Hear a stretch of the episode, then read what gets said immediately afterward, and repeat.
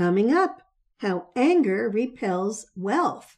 But first, welcome to Imagine Peace, the podcast that invites you on a transformative journey toward a world filled with harmony and understanding. Together, let's ignite the flame of peace within ourselves and radiate it outward so we can have a future where unity prevails. This is Imagine Peace, where dreams become reality. Join us as we explore the power beauty of diversity, and the potential for positive change.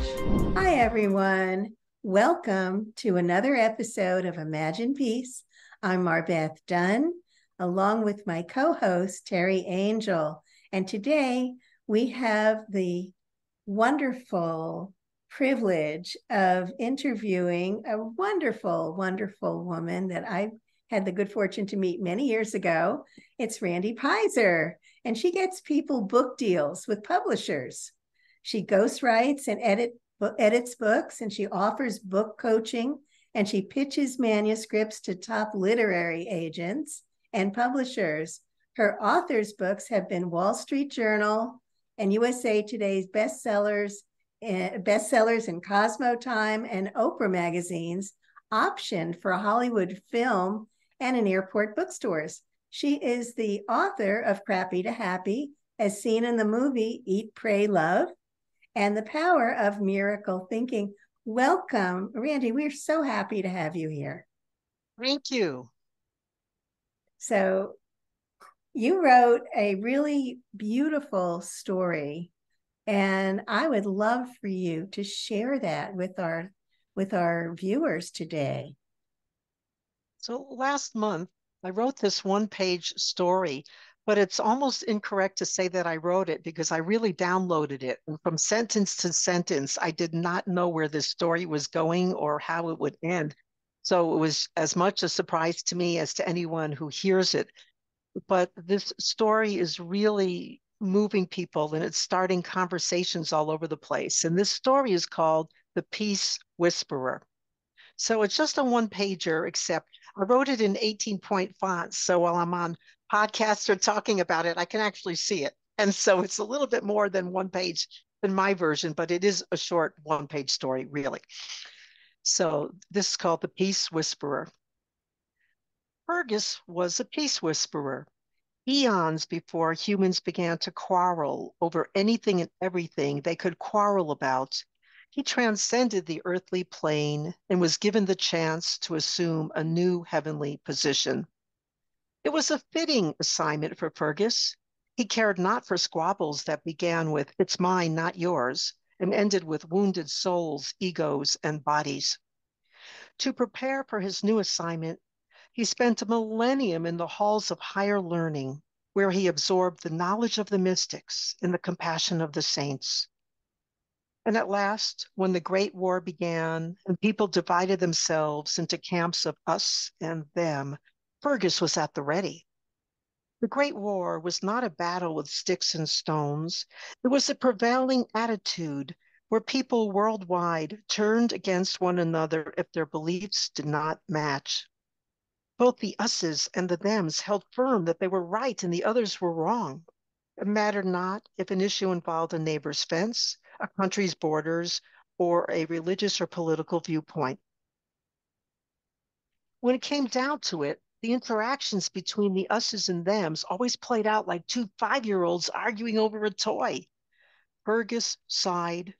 What could he possibly whisper into the ears of humans to bring about peace? There was so much discord among humans, the task seemed impossible. He wrinkled his brow, feeling utterly discouraged. Still, an assignment was an assignment, so he bit his lip and lit a candle. Sitting in silence, he softened his gaze and watched as the colors in the flame danced from blue to beige to yellow. Suddenly, he brightened because he knew exactly what to do. One by one, he whispered into the ears of each of the us's and them's, but he did not speak words. Instead, he filled each person with the essence of love, for there were no words that could ever bring about peace. Only love would ever melt each person's heart. Fergus smiled. He had solved the puzzle that had kept the us's and them's divided for millennia.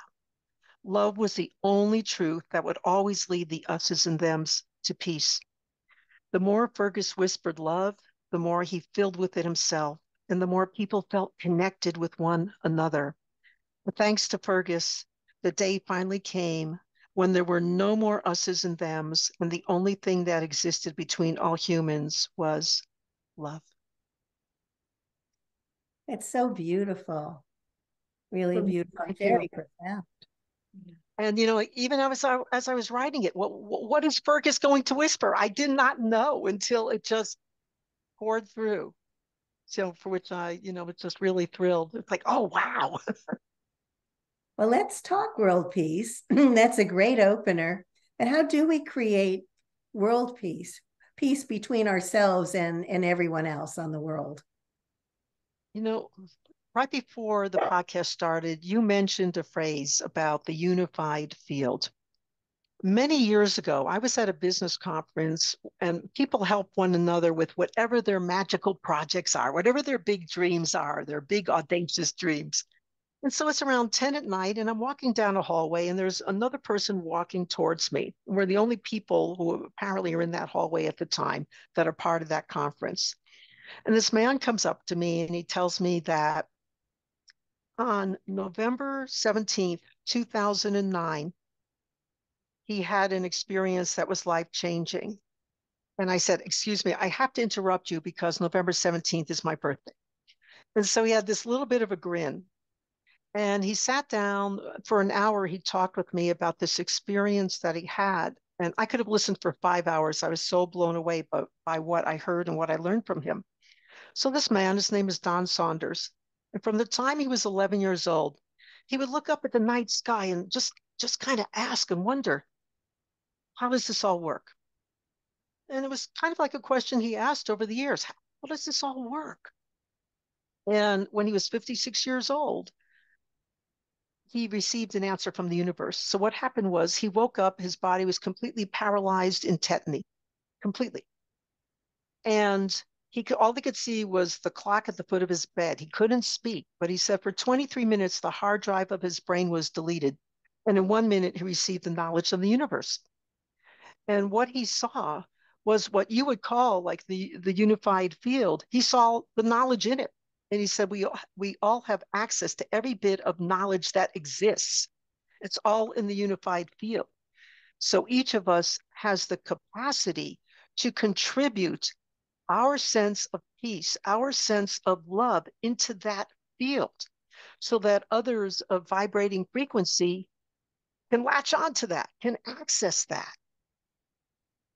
So, some years ago, actually in 2012, I went through breast cancer, chemo, and radiation. I was fighting for my life every day. And I had just gotten off of radiation. I had been through this journey for about a year and I was frail. But I was invited to go to a business conference of all things, a very like spiritual business kind of community, a lot of people. And the husband and wife who were part of that conference, who owned that that that uh, business national business network, they invited me as their guest. They sponsored me to come. They said, "We just want to help you get back on your feet." And so here I am fighting for my life, fighting for my life every day. Am I going to be alive at the end of this day? And all of a sudden, in the juxtaposition, I am in a five star luxury hotel in Lake Las Vegas, and I'm on the sixth floor of my room waiting for my luggage to be brought up.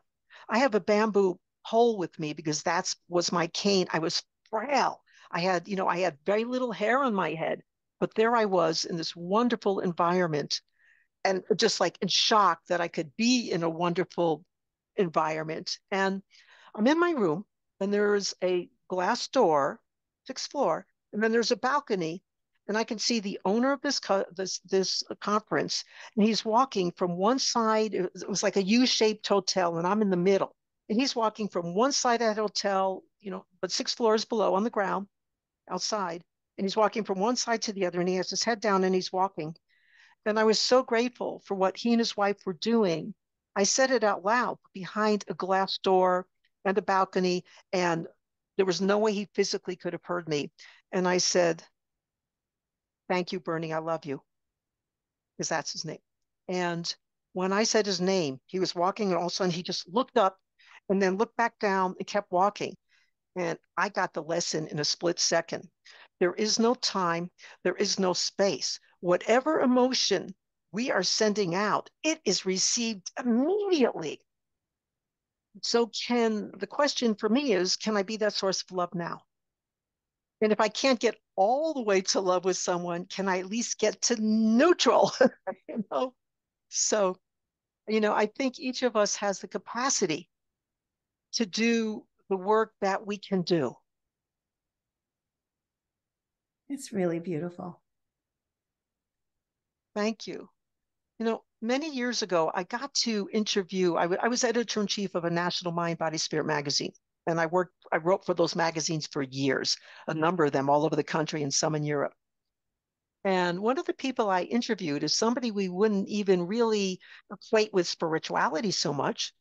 But boy, the spiritual lesson I learned from her was phenomenal. And that is Susie Orman, big financial, financial, you know, guru in our country, in the US. And she told me this story that I call anger repels wealth. And so wherever we're holding yeah. yeah. So wherever we're holding anger, we are repelling all of our good. And so I want to share the story that Susie told me. Because you know, I just shared a story about, you know, like our our whatever emotion we're sending out, it is received immediately. So Suze told me this story. She's in gridlock traffic downtown New York, rush hour traffic. And she looks out the window of the limo, of course, and she sees a man squatting on the sidewalk. As each person is going by, she she can see the man saying, "Got a cigarette? Got a cigarette?" And she's thinking, God, this man's not even asking for money. He's just asking for a cigarette. She looks in her purse and she sees she has $75. So she's saying to herself, I'm going to blow his mind. I'm going to give him all $75. She takes the money out of her purse. She has her hand on the door handle and she's about to, to open that door and give him the money. But what happens is the couple walks by the man. And as the couple walks by and he says, You got a cigarette? And they don't reply, they ignore him. He's spit in their direction. She said she saw that. She took her hand off the door, put her money back in the purse. And here's the kicker she said, He didn't know what good was about to come his way, but his anger repelled it. Whoa!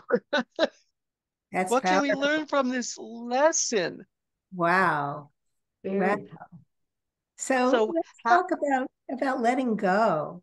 You say okay, that letting so, go isn't hard. Can you know? Letting go is not hard. You know, I the first book I wrote, Crappy to Happy, which which to my surprise, wound up in the movie Eat, Pray, Love. You know, I'm sitting in a movie theater, opening night of Eat, Pray, Love, and there's Julia Roberts in a bookstore scene buying my crappy to happy book in the, you know, I had no idea. it was quite a moment. And so one of the things that I wrote in, in my crappy to happy book was that letting go is not hard because I thought about the leaves on a tree. Maple tree grew up in New England. When it's their time to fall, those leaves just come off. So what I discovered is that it's not letting go that's hard. It's the gripping, it's the holding on that's hard. Because when we let go, boom, it's gone. And I want to share with you an experience of letting go that happened for me. So back in the 80s, I worked for a bully. I was working in a nonprofit and I worked for a man who was an intimidator and a bully to the point where here I was in my 30s. I'd often just go outside and have tears in my eyes because this man was so abusive, the, the entire staff. He was just like another friend would say, a little petty tyrant. He was definitely an LPT, a little petty tyrant. And eventually, after some years, and I just stuck it out there, this man died. And I would do what I considered forgiveness work. But then later on, I'd be thinking about him and I'd be swearing in my mind. It's like, okay, got some more forgiveness work to do here. And I would do it from time to time. I took like grains of rice, I put them in water, and I forgive you for harming me in word, deed, and action, and you know, did all these kinds of rituals. But still, when I thought about him later on, that anger was still seething there somewhere. And about seven years went by, and I wasn't thinking of this man, but I had a lucid experience, very lucid experience. I mean, how do you know something's real? You haven't experienced yourself. So I see him, and he's standing in front of a chalkboard because this is way before whiteboards. and so he's standing behind, you know, in front of a chalkboard, and he points and to the chalkboard and i said to myself out loud in, in this lucid experience oh he's teaching me something. And in that second i received a transmission of love that's greater than anything i've ever experienced on the earth plane and i realized this man is making his amends to me from beyond the veil. And it led me to conclude that the only place and i mean the only place that ultimately all of us are going to is love. That's it. So I asked myself, can I be that source of love now? And if I can't, then I, like I said, I try to get to neutral. Well, that's beautiful. You know, I, I've had similar experiences from behind the grave, and it's really powerful when you realize that everything even these awful experiences that you have with people are actually based they come from all comes from love and it's all a learning experience. So that's really powerful. Yes it is. And if you have somebody who's a difficult person in your life you know years ago i worked with a healer who has since passed. Her name was reverend dolores, dolores lucas and she was lovingly called mama. And she said she would she would do a prayer which I love. And she just said, you know, please God, show this person their next highest step. And then she would follow it up by saying, and some of those steps are a doozy. I always like that, but but you know that's the that's the kind of prayer or blessing that you could say for absolutely anyone. You know, please show them their next highest step you know, you know a little bit about our uh, 10 million for world peace project. What are your thoughts about meditation and creating a greater peace in the world?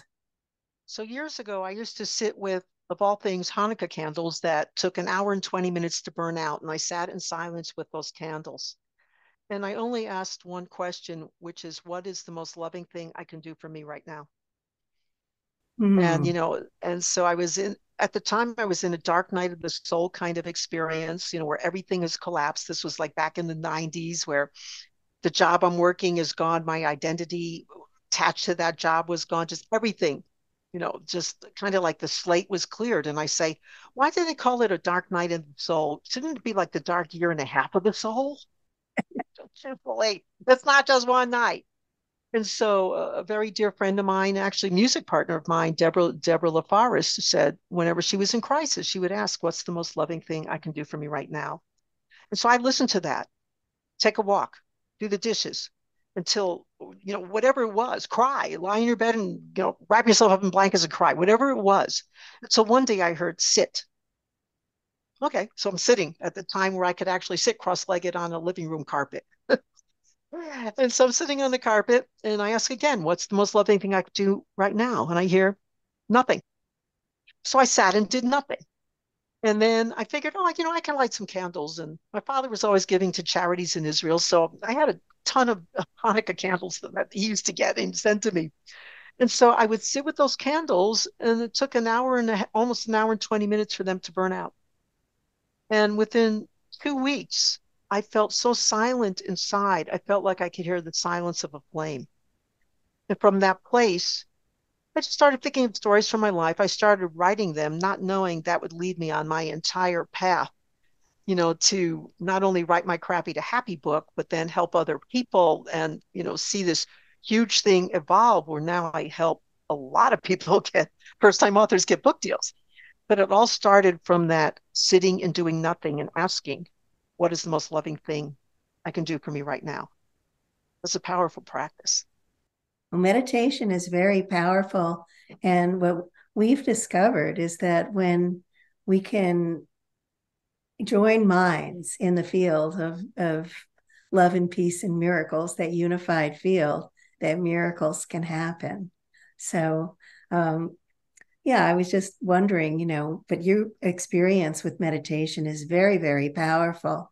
So, how do you think that your inner peace leads to like a, a world peace?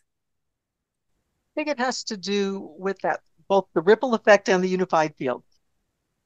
That the more of us who are united in peace, who are not into separation with anyone.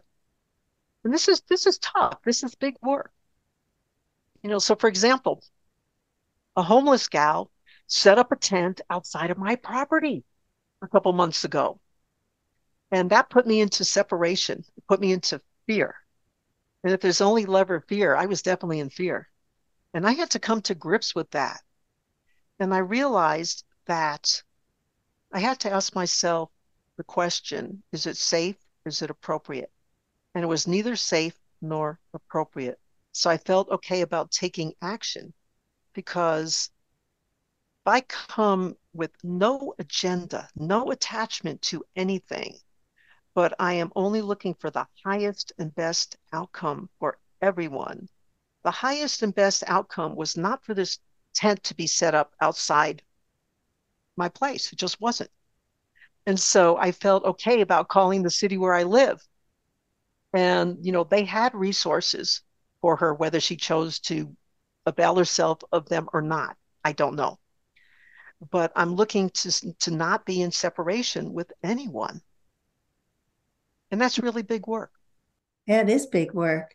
Thank you so much. How can people reach you, Randy?